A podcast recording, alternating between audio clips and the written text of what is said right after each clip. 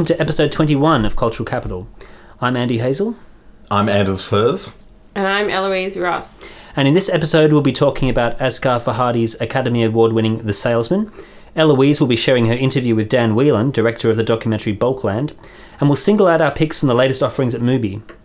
But first, a film that explores Australia's film history through one of its most prominent enthusiasts, David Stratton, A Cinematic Life. When the lights would dim and the curtains would open, there was something magical about it. Priscilla, Queen of the Desert. Place your bets, gents. You're terrible, Muriel. Two beers, all right? One for me, one for me, mate. He's a cinephile, a film escapist. He has an encyclopedic knowledge of cinema. He has seen more films than I think anyone else I know. Some people's hobby was collecting stamps, mine was collecting movies. I was an outsider in my own family, the black sheep who loved movies. David Stratton, A Cinematic Life, is a curious hybrid documentary. Director Sally Aitken follows Stratton, who, along with Margaret Pomeranz, would be Australia's most well known film critic. Stratton talks about the Australian films that have apparently most influenced his life, from Breaker Morant to Strictly Ballroom and The Castle. In between interviews with Stratton, Aitken asks a who's who of the Australian film industry for their opinions on the critic. Curiously, these interviewees also spend a lot of time talking about how wonderful other Australian movies are. The end result is an interesting hybrid part Stratton biography, part advertisement for the Australian film industry. This hybridity reflects the film's production context. This movie has been made from the same material behind an upcoming ABC TV series called David Stratton's Stories of Australian Cinema. If you were cynical, you might think that all they've done is taken this material, added in some of David's admittedly intriguing backstory, and slapped together a nice money spinner. Or you could see this as a love letter to the power of our national cinema and those who champion it, one man in particular. There are some revealing moments littered within the film. At one point, David says, I believe I was a nasty child. Yes, I think I was. So, Andy, were you seduced by David Stratton's cinematic life? No, not really, which was a shame because I think this film has the potential to be really, really great. I mean, you've got like an audience, a potential audience that have not seen enough Australian cinema, and you've got a man who's incredibly passionate and knowledgeable about it, and is seen, like you said, as one of the most obvious people who is able to communicate to this sort of larger audience. And I think it's kind of a missed opportunity, though I'm reserving judgment until I see the TV series. Uh, the film itself, I think, is really, really strange. It's, a, like you said, a strange hybrid. Um, there's an odd combination of interview and voiceover, which is very clumsily edited together. You can very obviously hear the tonal shifts mid sentence as they switch from him being interviewed to him doing a pre recorded voiceover. I thought the editing was thematic, sometimes it was literal, sometimes in the beginning they seemed to be building sentences out of editing Australian films together, which they kind of abandoned about 10 15 minutes into the film. The best thing about it uh, is the insight you get into some films. Like Wake in Fright is a fascinating film that's still underseen, although you know there was it's he, there was a whole bunch of stuff that they left out about that. You know, there's, I mean, the film was lost for about twenty something years. Yeah. Um, Muriel's Wedding was nice to revisit. Seeing the castle again brought back some pretty huge lols in the cinema I was in. But then also he picks up films like Jedda, which a lot of people haven't seen, and then spoils the ending straight away. That's fine. It's, it's The 60 film's years 60 years old. yeah, Yeah, but yeah, when yeah. you- who's seen it? I've seen it Have you? too many times. Whoa. I saw it once, and Oh, uh, stand yeah, corrected. it was enough. Um, Never realised it was possible. yeah, Um, but also, there's other stuff we missed out on. Like he seems to go from being an usher at the Sydney Film Festival to being its director without with no explanation at all. And, and Well, there basically time. was no explanation, Andy. I think he was offered it as uh, maybe uh, via emergency circumstances, or there was some like very, you know, very quick process by whi- by which he became the director of Sydney Film Festival. So, I mean, maybe the film did need to elucidate on that a little bit more, but it was very abrupt for him and his kind of takeover of this. He was super young at the time, twenty four, I think, yeah, or yeah, yeah. I think that's that's. I agree with you, Andy. This is what I wanted more of the, because there are some sort of gaps or things that are sort of glossed over in the film. So he he talks about his sort of strained relationship with his father.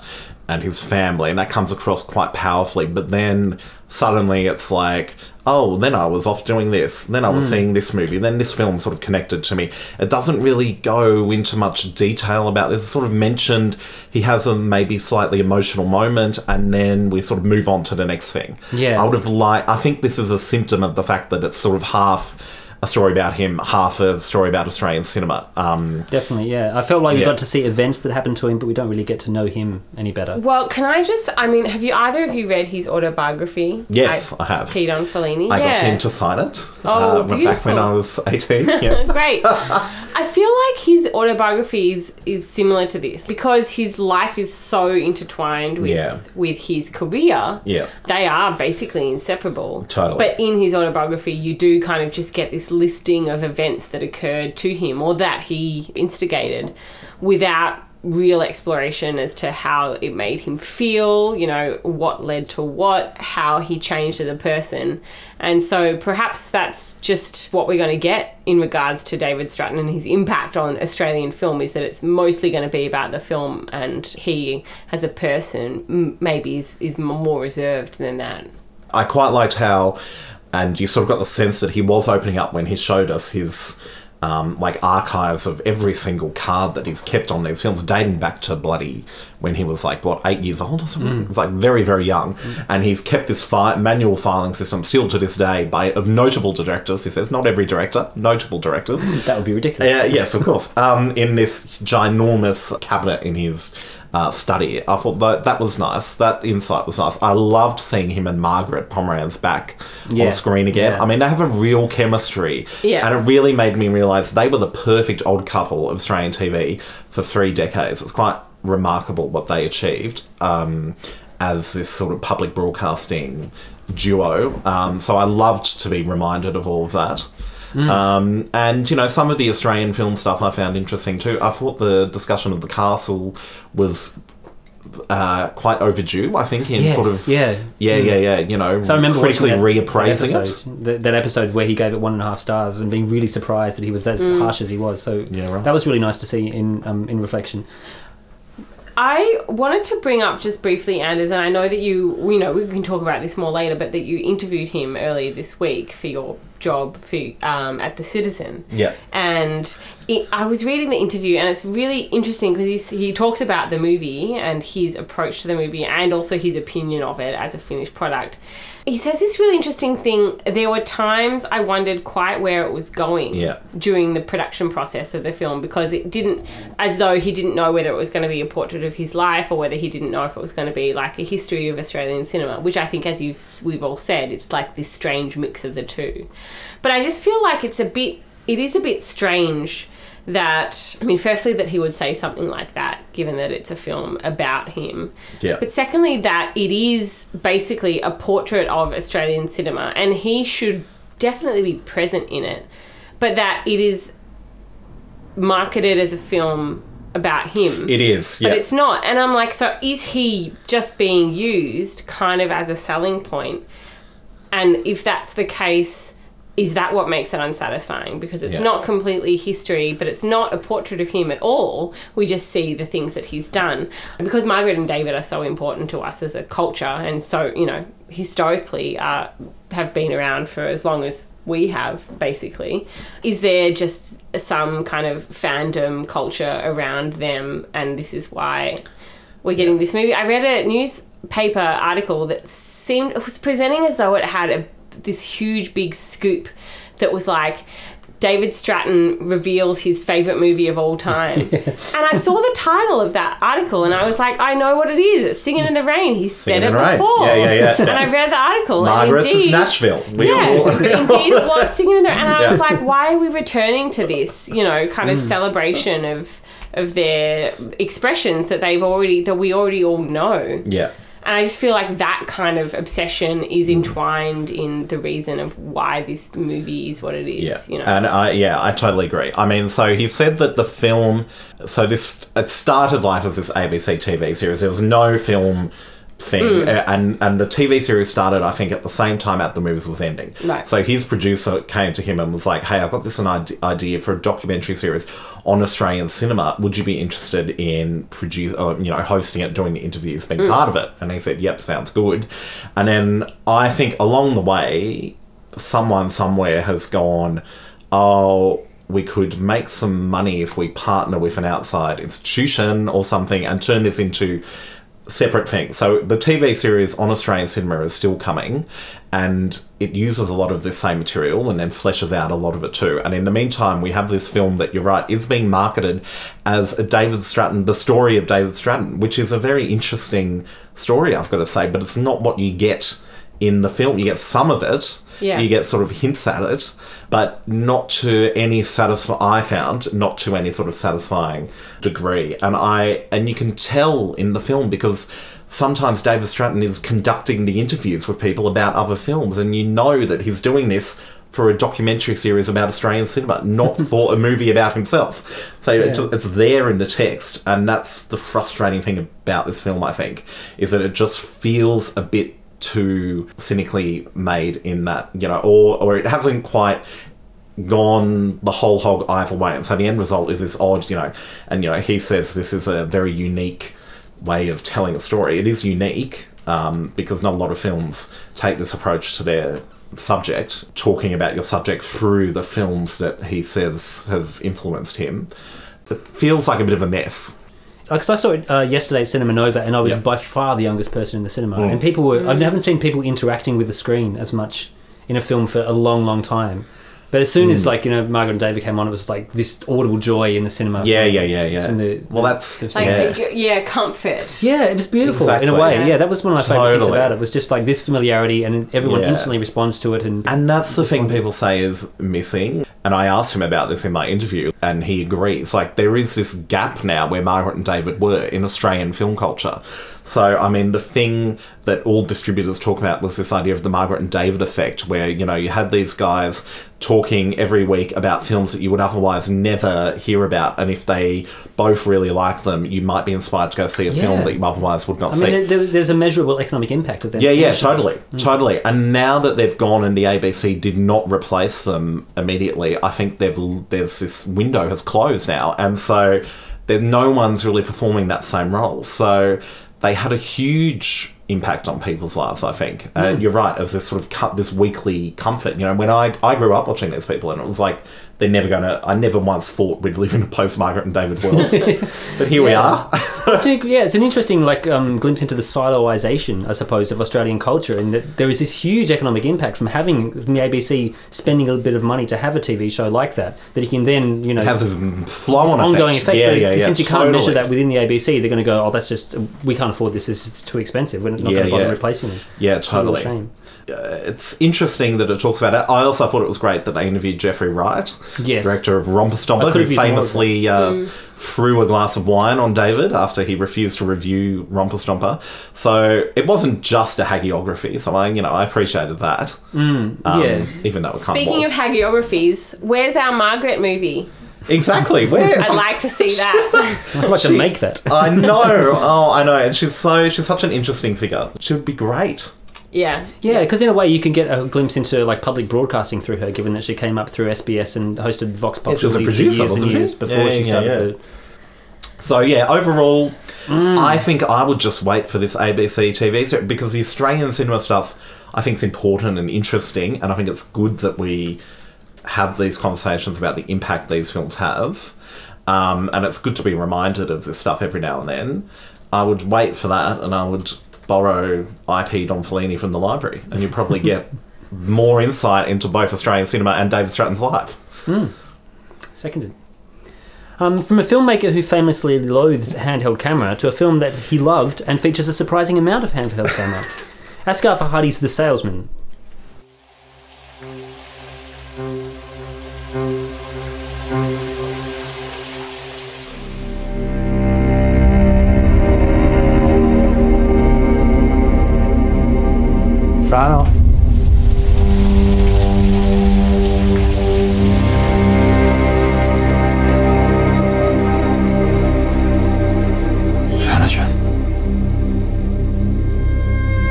Bush fe'n Calantari.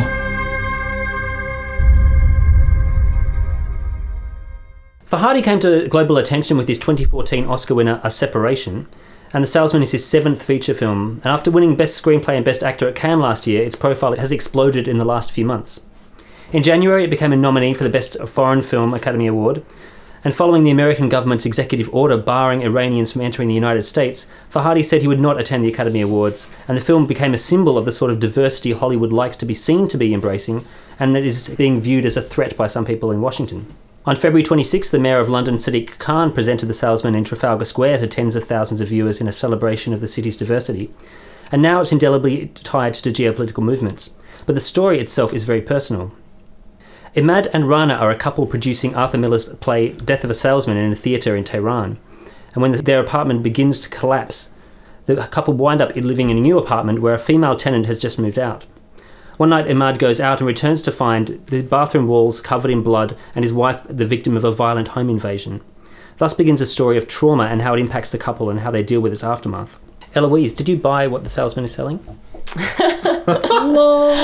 I totally did. I really did. I just I was so absorbed for the entire film and follows some very different tracks this film and so to, for it to keep my attention and uh, emotional dedication is a real feat I think. But this is such a rich burning portrait of things like gr- grief, alienation and anxiety um, which Asghar Farhadi is, is so good at observing in, in his films. I mean, the husband and wife made such a great pair at the beginning, and then you begin to really feel feel for them and for what they're going through. And so I think while although the entire composition of the film is strong, and I want to talk about this later and see, you know, what you guys Yeah. picked up in Yeah, terms yeah. of production design, and I think Farhadi's direction is really incredible, leading to his Academy Award, no doubt. It's the screenplay, which won Best Screenplay at Cannes, that I think is so impeccable in this film, just perfect. Um, the way that he can make the audience sympathize with another man, another family, like a completely, entirely different point of view within this film, sort of like within such close succession of, of uh, aligning with one family and then kind of with another. I think that's just, just so extraordinary the way that he draws us in. There's no judgment in his in his screenplay. There's in his creation of characters. It's only compassion, and I think that was a really beautiful thing. And so I was just stunned by this movie.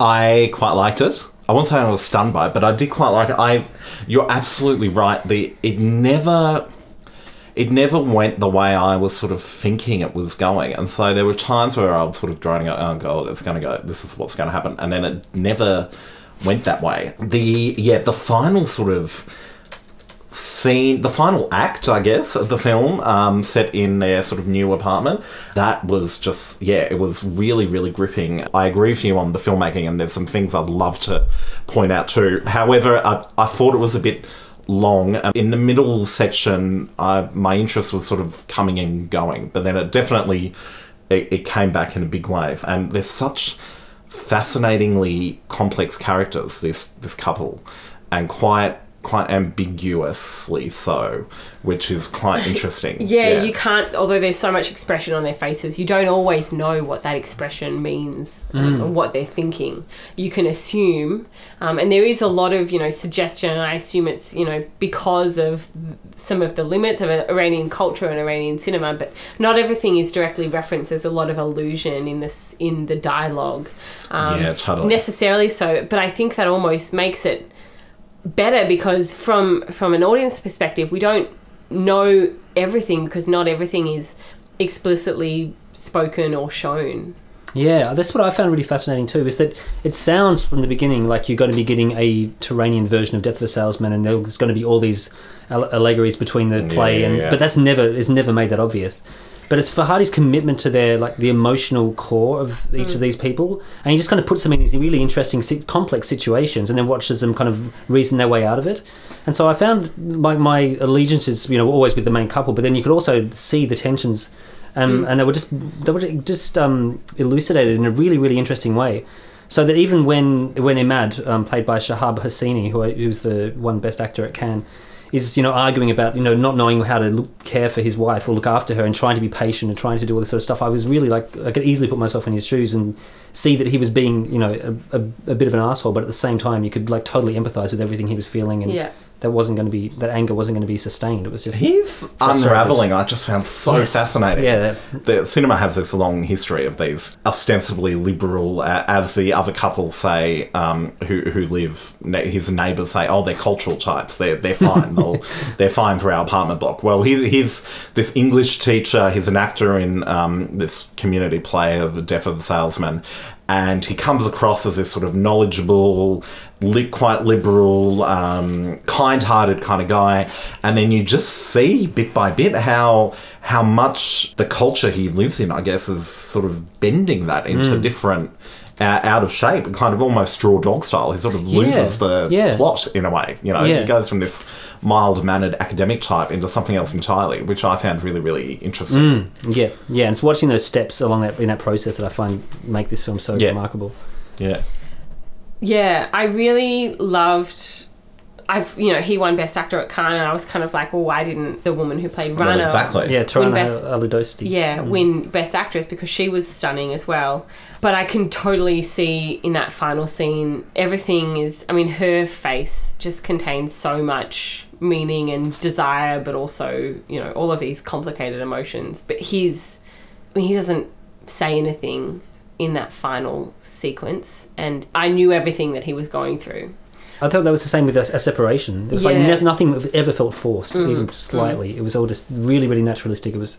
It's one. Yeah, it's it, like there aren't that many great examples of neorealism I find now, but his work is just just really, really, really interesting. Yeah, but speaking of neorealism, I mean, what I really loved was all of these incredible insertions of performative boldness in terms of like the set design for um, Death of a Salesman, that that neon which was so Yes. bold, and the second shot or the third shot, it was quite early on, but you know there were these um, cuts from a really handheld camera, like really cluttered realness to this this very structured kind of aesthetically pleasing Mm. um, design and i thought that was great as well i really liked and it doesn't always work but i really liked the balance Mm, yeah. between the you know the main narrative and then these cuts to the play and sometimes they commented on each other sometimes they didn't occasionally i think they were served as introductions to whatever emotional thing was going to occur in the next scene and that was Mm. really well done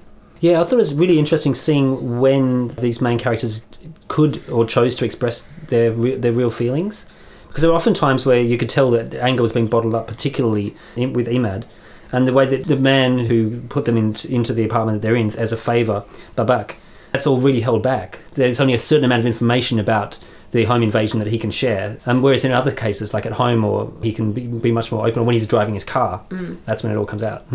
That's really interesting, and that's what I really loved about the film. It becomes this commentary on like Iranian culture and like their particular patriarchal society through the lens of this event and this main couple.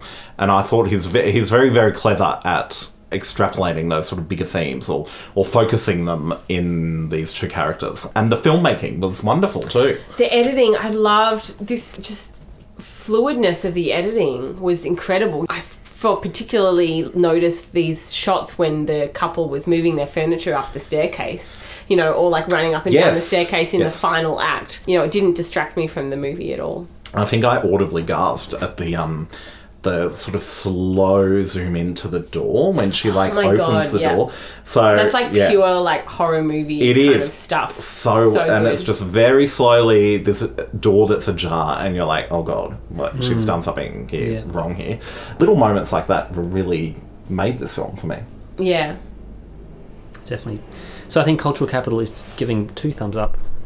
Six thumbs up. Six Four- thumbs up. Four stars from me, Margaret. oh, Dave. And people say, oh, I don't want to buy uh, stuff from China. But really, they, they have no choice. They, everything they use is from China. So, For Chinese people, I'm blonde girl. I'm looks like queen. They uh, look at me like like this. They want me.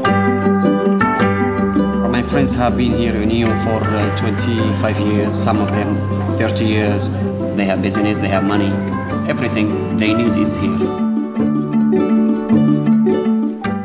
Surviving the Great Mall of China is the wonderful tagline for a recent documentary by Australian filmmaker Daniel Whelan and Swedish journalist and photographer Tobias Andersson Åkerblom. Bulkland explores the cultural and capitalist influences that operate in a small Chinese city of Yiwu in central Zhejiang province in the country's east coast.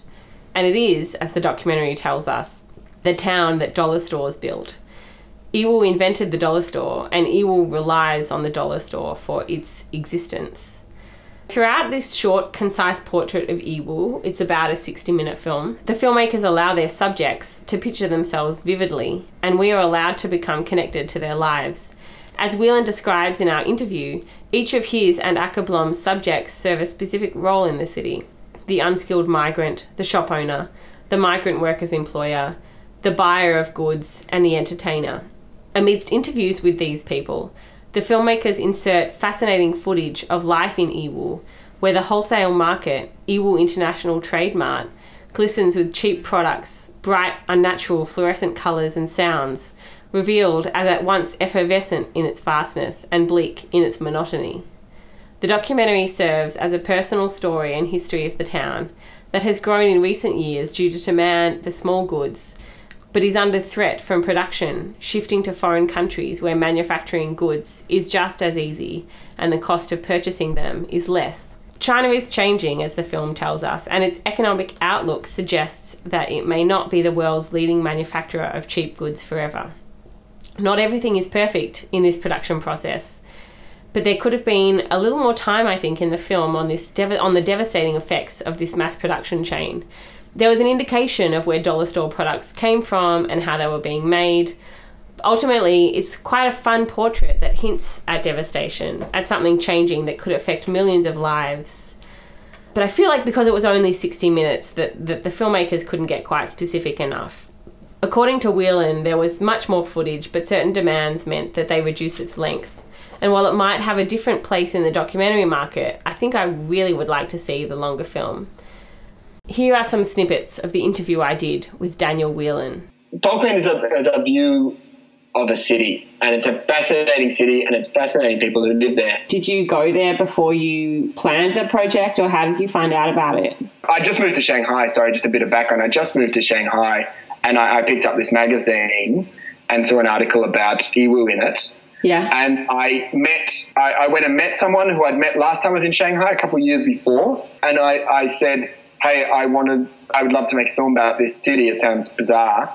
And he said, "Oh, I'm thinking about planning a, an article about it because he's a journalist." Yeah, that was it. We just we were like, great, you know, we were on the same wavelength. We went we went to the city, and it sort of confirmed our interest in making the story. It's like a migrant city, right? But what is the population in general? Is there a gauge? From memory, it was about two point one. Sorry, one point seven million, I think. Oh, and I think that was a 2010 figure. Okay. I'm not sure, but I would assume that the population has diminished slightly because, yeah, you're right. It is a migrant town. Yeah. I think it's um, nearly half the population are not from there. Okay. And I imagine that a lot of them were going where the money is. So I, a lot of them would be um, these uh, mig- migrants, internal migrants from other provinces in China. A lot, a lot of people would just go where the money is or just go back home. Do you know if people in Shanghai, because um, that's where you were living, had other people that you just spoke to on the street um, or in your workplace heard of Yiwu? A lot of um, longer term expats in Shanghai had heard of Yiwu. It's, it's, it's not that well known in, in the Western well, but it's quite well known in China because yeah. of because of the uh, of the stuff they create. The, the, the, small commodities, so those dollar store products that you see a lot of in the film, Chinese people call those Yiwu products or Yiwu Yiwu things. When you got to the town, like one of the main kind of focuses of your film is this man, uh, this English man called Nigel Crop. So how did you meet him? All right, so uh, it was a, it's it was kind of a funny thing. He's um, his old business partner was an Australian guy who was based on the Sunshine Coast. So uh, I I lived in Brisbane for a number of years. I, I live in Sydney now, but I used to live in Brisbane, and I remember just googling Yiwu Australia business to see if there was any characters in in um, in Australia that I could possibly spend time with, do a bit of research. You know, maybe, maybe they'd go on a trip to Yiwu and I could follow them, something like that. Um, and I, like the first thing that came up on Google, I'm not sure whether it still is, I haven't looked, but the first thing that came up was this this office on the Sunshine Coast. I can't remember what the name of the business, the the, the uh, their little sort of catchphrase was, but it was something like, you know, Yiwu Australia uh, imports, and I was like, oh great, you know, Yeah. the Sunshine Coast.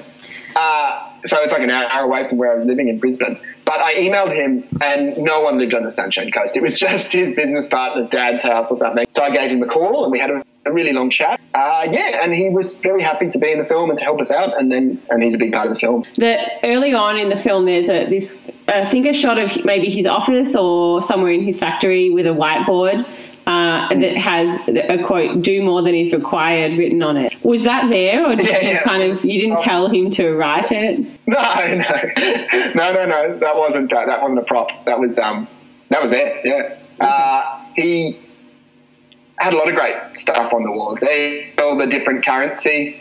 Uh, we did a shot of the, all the different currency that he's collected, and then next to that was that old sort of social realist, old, old sort of communist picture right next there. His, his, Yeah. His office was very pokey, very cool.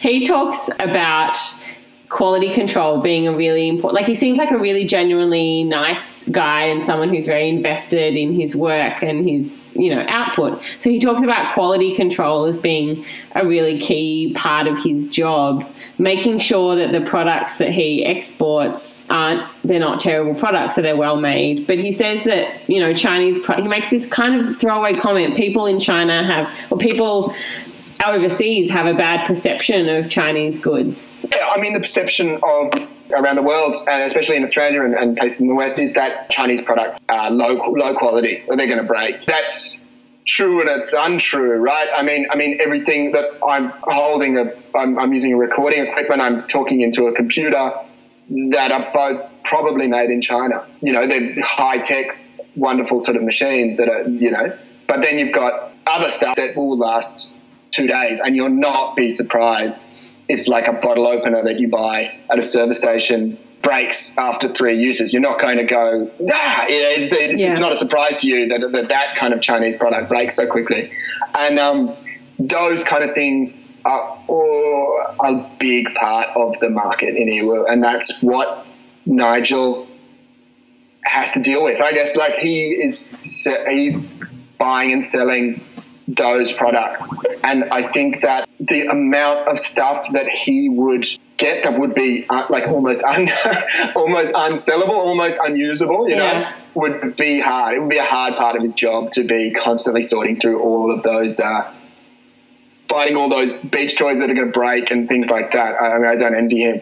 Um, and I guess I guess what he meant by that is that he prides himself on, on his ability to see that trash and not uh, and, and not pass that on to his customers. We didn't put it in the film, but he talks a lot about the bad experiences that people have coming to Yiwu and buying stuff. You know, like buying shipments of stuff that's just not what they paid for. The film isn't to sort of confirm or, or deny the quality of the stuff coming out of places like Yiwu, but it's more to show you exactly what goes into it. What who are the who are the people there who are working to get you that that Santa hat that you've you know or that or that that that um that that necklace that you bought for a costume or something. That that's sort of more what we were getting at. You do, though, I think. You know, I feel like everyone in the West has this idea, whether it's a scorn or whether it's that things that are made in China are made, you know, mass produced in these factories. But there's, you show footage of women like assembling hair clips on cards and fixing zippers um, while like outside in their rural villages talking to their children. So it gets to this really quite personal stage, both in like the marketplace and also in this the production area, which really you know shifts kind of my feeling now of this stuff that I use. I'm wondering if you got if you kind of got personally involved with anyone that you were dealing with, or if you found it hard to maintain a distance. Well, that's wonderful here. I'm really glad. I mean, that was what we we, uh, what we were trying to do, you know, is shift people's perspective. And I'm, I'm, I'm always very, very happy and very chuffed when, when people say that that, it, that it's going to change the way they consume those kind of products. Uh, yeah, to, look, we got very close with everyone, to be honest. I, my background's sort of in drama mostly. You know, I, I look at um, characters and, and situations and, and, and story. Whereas my co-producer Tobias was is a journalist, so he's he's very strict about what we could and couldn't do. Why did you call it Bulkland? We called it Bulkland because everything you buy there has to be in bulk, basically, and everything there is cheap. We thought that that was a great way to to describe the feeling of being in Yiwu, you know everything is cheap and everything is plentiful. You know, things that you would see one of or two of in a store that no one's really almost expecting to sell, just a little weird upsale item that someone chucked in their bag, you would see an entire store or six stores dedicated to that one item. Uh, we just wanted to evoke that with the, with the name. Bulkland is available to stream on SBS On Demand or for purchase or rent on iTunes and other online services. So check it out.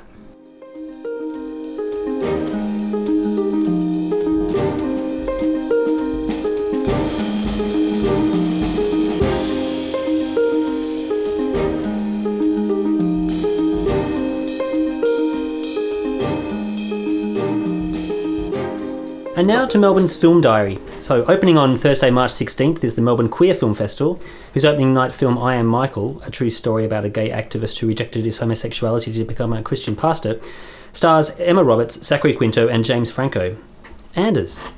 Yes. You've, you've seen another James Franco film that's appearing at MQFF. I have. I've seen King Cobra. I love this film. Totally recommend it. It's sexy and it's trashy and it's lots of fun. It's based on an infamous true story, which, if you know anything about the gay porn scene, then you'd probably know about this. The murder of a porn producer by associates of Brent Corrigan, who was a famous gay porn star of the early to mid 2000s. I really love this film. So Brent Corrigan is played by Garrett Clayton, who's sort of like this B grade Zac Efron guy at the moment. Um, he was in Teen Beach Movie, which was Disney Channel's kind of lame follow up to High School Musical, and he played Link Larkin in Hairspray Live. Oh my god, great! The kind of lame version of uh, 2007 and the 1989's Hairspray. Like Efron, Garrett Clayton is branching out into more adult fare, and he's quite annoying but very sexy in this film, so he fulfills his brief well. Christian Slater appears too, and he's wonderful, giving very much similar vibes to his performance in Mr. Robot. I won't really talk about James Franco, but I also want to say how amazing it is to see Molly Ringwald and Alicia Silverstone. I'm so pumped for this movie just for those two. Oh my god, Alicia Silverstone! It's like, I miss you so much, Alicia Silverstone. It's so good that she's in this. Um, yeah, everything about this is gay heaven. It's sexy, it's melodramatic, and it's got Alicia Silverstone. So I recommend it. Um, did you realise we may be talking about um, a, a Academy Award nominated Alicia Silverstone this time next year? Why? Because no. she's starring in Yorgos Lanthimos' next film, mm. Killing of a Sacred oh my God, Deer. I knew that. I'm, I'm so exciting. I'm here for Alicia Silverstone's Nicole resurgence. Kidman and Alicia Silverstone are starring in his next Shut film. up! It's going to be amazing. That's awesome. Colin Farrell also in it. Who cares? Yeah. But yeah, Alicia I- Silverstone. No, that's Yorgos awesome. Lanthimos together at last. Yeah, cool. Um, Ethel, that sounds incredible. I Yeah, really yeah, yeah. want to see King Cobra. Yeah, totally recommend it. It's great fun. It's great. Also screening in Melbourne between now and May is Top Screen 2017, a festival of short films made by students at the Victorian College of the Arts. The Astor Theatre is showing a marathon of all Hobbit and Lord of the Rings films, if you need a lot of time to kill, on Sunday, March 19th, as well as, as a season of Quentin Tarantino, um, Michelangelo Antonioni, Billy Wilder films. I love Antonioni. Same. No, I can't, especially on the big screen. It's Yeah, nice. cool. Oh yeah, that's going to be good. They're showing Zabriskie Point. Yeah, cool. Um, they're also showing a whole bunch of Best Picture Oscar nominees.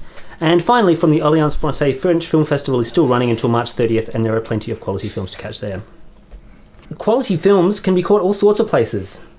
they can, even online. Even online. And if anyone who's subscribed to Mubi, and via my seamless segues, um, that's obviously most of you, has uh, got a lot of really great stuff on at the moment. Um, Eloise, is there something that jumps out at you from the current slate? Yes. So I watched last night, and actually, funnily enough, This is a movie that I had gotten from my university library about two days before it was uploaded onto Mubi. so I kind of had planned on watching it anyway. The film is Tomorrow We Move, a 2004 feature from Chantal Akerman.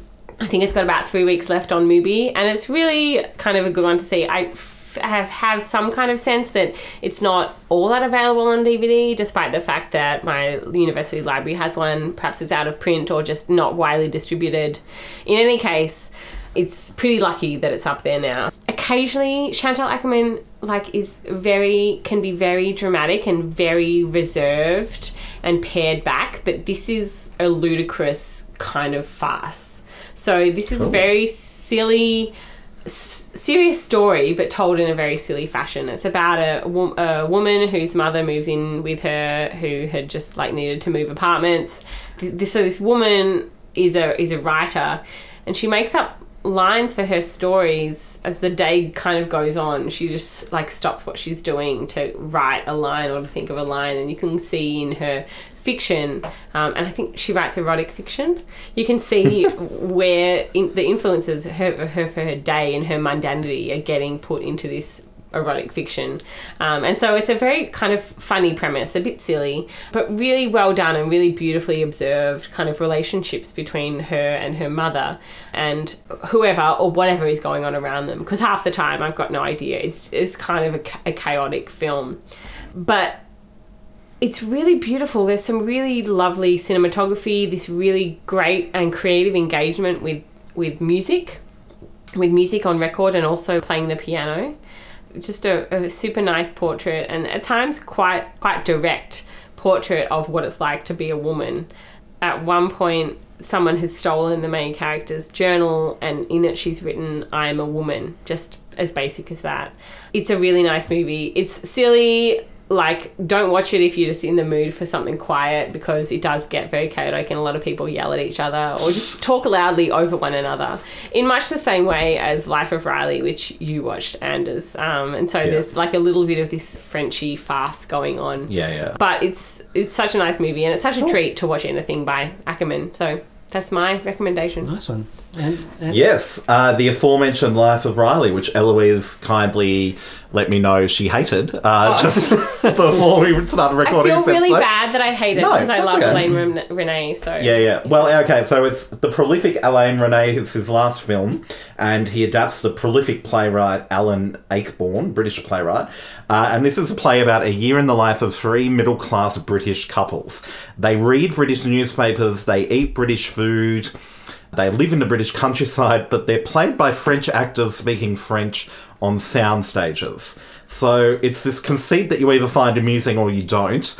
And if you don't find that funny, it might not work for you. But basically, George Riley is this guy with a terminal illness who is the centre of these three couples' social lives, although we never see him on screen. And Resnais follows this unseen man's impact on these kind of annoying middle class Brits speaking French, and the result is a light but not lightweight concoction of middle class concerns. It, it's quite, I don't know, it sort of balances drama and comedy and French farce and all this kind of stuff in an enjoyable way. I found it very engaging in a way that some of his films that are in this mode I haven't. Um, I think the set design is quite uh, stunning. So it's it's it's filmed on like a very low budget, and um, these sound stages which have sets designed in like sort of like linen and like ginormous curtains in a way, like these sort of painted cloth backdrops. And basically every time there's an establishing shot of a location it's an illustration uh, of the house of these people's houses. So their sort of lives are defined by these sort of grand british um, country houses that they each own. And we see the sort of establishing shot of this illustration and then the camera will sort of fade that out and into the soundstage with sort of that house as like the backdrop. Yeah, I thought the performances were all engaging. I found it very witty, funny, also kind of serious, very, very bourgeois, very sort of, you know, rich retirees, you know, and their sort of concerns as they meet each other for various dinner parties. It's it's one of those kinds of films. But I found it I found it a lot of fun, very engaging. And it was his last it's notable because it's Resnais's last film and he made a huge I mean he was a giant of French cinema for so long, for almost as half as long as cinema's been around. So um, yeah, it's valuable in that respect too. Excellent. And there's two. Da- you've got two days left to watch that. Oh yeah, please get on, get, on onto it, people. um, my choice uh, is around for another 22 days, I think, and it is uh, the film Shadows of Forgotten Ancestors, which is a 1965 film by Sergei Parajanov. Um, and I singled this out for a lot of reasons, but particularly for its visual style and its sound. Its use of sound is phenomenal as well. So this uh, still tells the story of a man called Ivan, as befits most Russian films. Um, growing up in a Ivan town. Ivanovich, is that his name? No, but it could be. Perhaps it could be a nod to Ivan Ivanovich. I don't know. He's uh, a man growing up in a small town in the Carpathian Mountains who falls in love with his childhood friend Marichka, who's the, also the daughter of the man who killed his father. And this being a very traditional um, village uh, means that when they get married, when when Ivan ends up getting married, and I won't spoil by saying who he gets married to, um, he's blindfolded and yoked to his bride, li- li- literally, which has given the film its most iconic image, which is these two um, people blindfolded and joined together by these bits of wood. Right from the opening second, Parajanov fills this film with all these stylistic flourishes that keep tying the film back to the romantic drama at the centre. So it's become it's kind of like this Russian epic, but it has these hallucinations, all this religious imagery, this huge iconography. There's occasional cuts to um, amazing camera angles you just can't believe are happening. And literally in the first 15 seconds of this film, if you just go to Mubi and press play on it, you'll see this amazing shot of a camera mounted at the very top of a tree which has been cut down, and fall, the tree falls and kills this um You showed me this amazing shot of like blood being splayed on the turning into galloping horses. Yeah, Yeah, it's nuts. amazing. And the whole thing, the best, actually, the best thing about it is that he's just so pithy. This is like a Russian epic that's only 95 minutes long. Um, and I really don't see why there's any reason why no, people shouldn't go to a movie and watch it. Cool. I'm definitely going to do that. But if you weren't, say, already a subscriber to Mubi, how could you um, access these films?